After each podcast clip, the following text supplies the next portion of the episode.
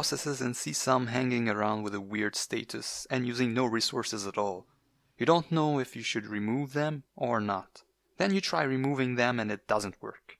In this episode, we're going to discuss zombie processes. I'm venam, and you're listening to the Nixers podcast.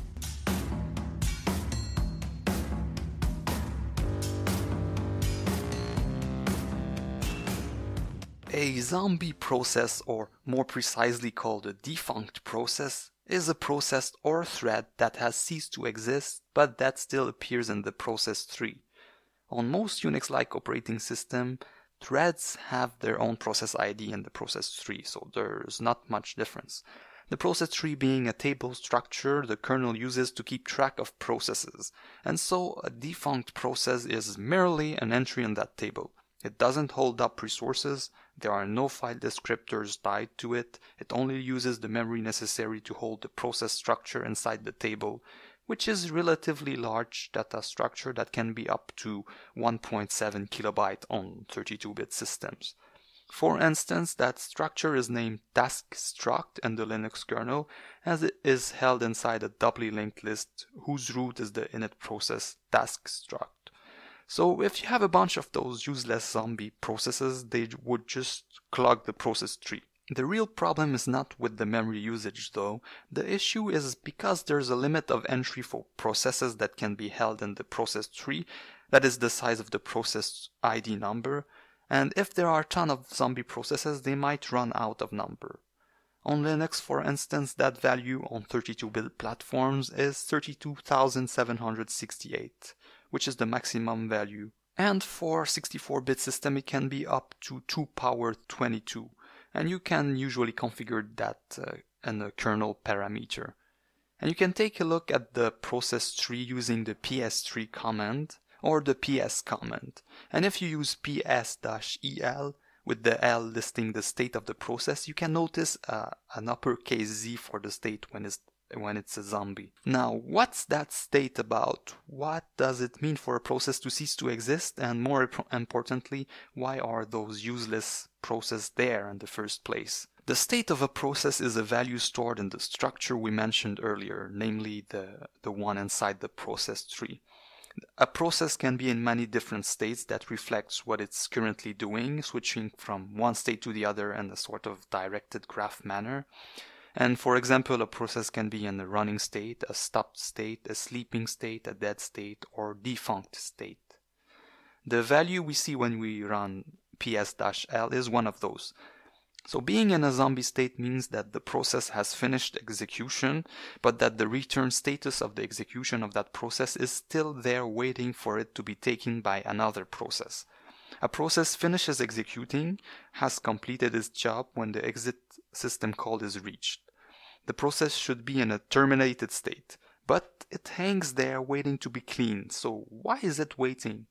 To understand that, we have to take a look, a look at what happens when the exit system call is reached, when the underscore exit is reached for a POSIX system. So there are two cases. The first one is when the parent of the process has set a SA no child wait flag, or has set the action for the sig child signal to signal ignore.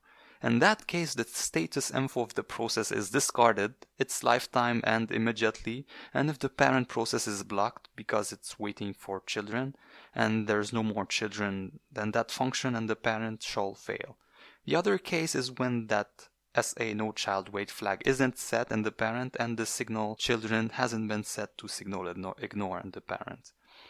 The status info of the process is generated. The process is transformed into a zombie process so that the info stays available for the parent. And once the parent or a thread in the parent has obtained that information via a wait uh, type of system call, the lifetime of the process ends and finally a sick ch- child signal is sent to the parent. And from this we can understand that it's actually the parent that makes the zombie wait until it's able to fetch and acknowledge it has got the information it needs. When in that sort of finished execution but waiting state, the process is a zombie. Now you get why when you set the flag to not wait or ignore signals sent from children, there's no zombie. Normally, well written programs will immediately wait for the children processes to read their status, and zombies won't stay zombies for a long time. But that's not always the case. If a parent doesn't call a wait like system call, the process will stay as defunct, and if this parent dies, then the process becomes an orphan process, which means it will be reparented to the PID1, the init process. The init process then periodically reaps such processes. So orphan processes are always adopted by the init process. And seeing a lot of those zombie processes is probably an indicator that there's something wrong in the program, that there's a bug. And I, I say might because there's a weird case when a software may choose to not reap children on purpose so that they don't spawn another child with the same PID. But that's not too relevant or nor common because you could enable the randomization of the PID generation on some Unix system. It's even enabled by default on some. And even so, the PID on Unix systems are usually allocated sequentially until it runs out of value and then it restarts at zero and then reassign them again, increasing. So that's it.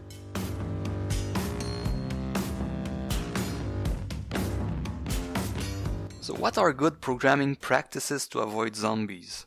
You can set the SA no child wait as a flag to the SIG action on the parent process, which is the new version of the deprecated signal system called counterpart.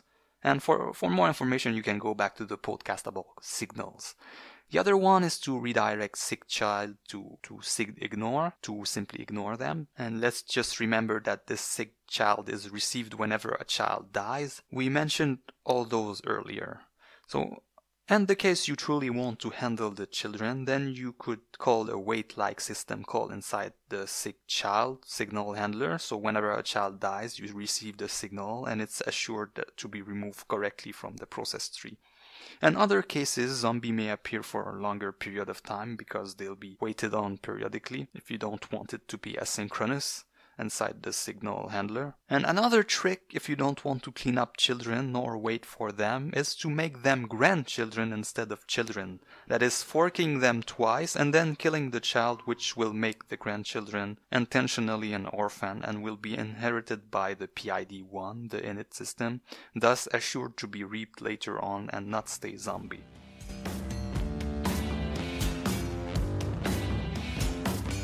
Okay, but what if you have those zombie processes already in your system? Is there a way to clean them up?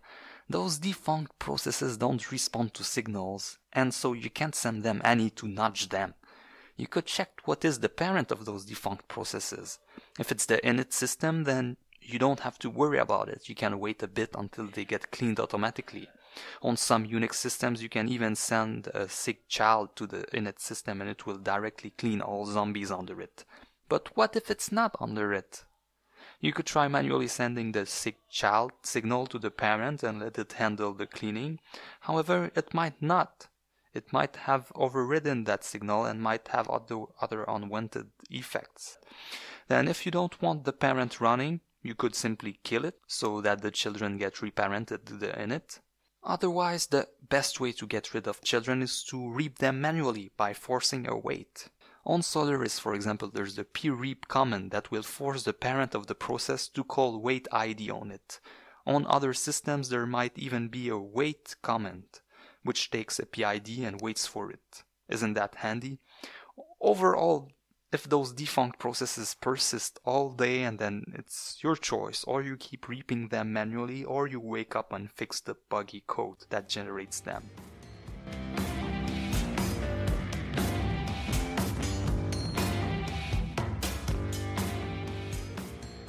It's hilarious that whenever someone discusses defunct slash zombie processes, they have to employ ton of metaphors. I've seen that everywhere while doing this research. I've heard of a naughty parent process, an irresponsible parent process, a negligent parent never calls wait. You can't kill a zombie, how can you kill something which is already dead? A try to assassinate the zombie process, a death certificate, so the metaphor is also joined with the orphan metaphor with terms like adoption and parent. But remember that metaphors are just tools to help people figure out how to navigate in the world.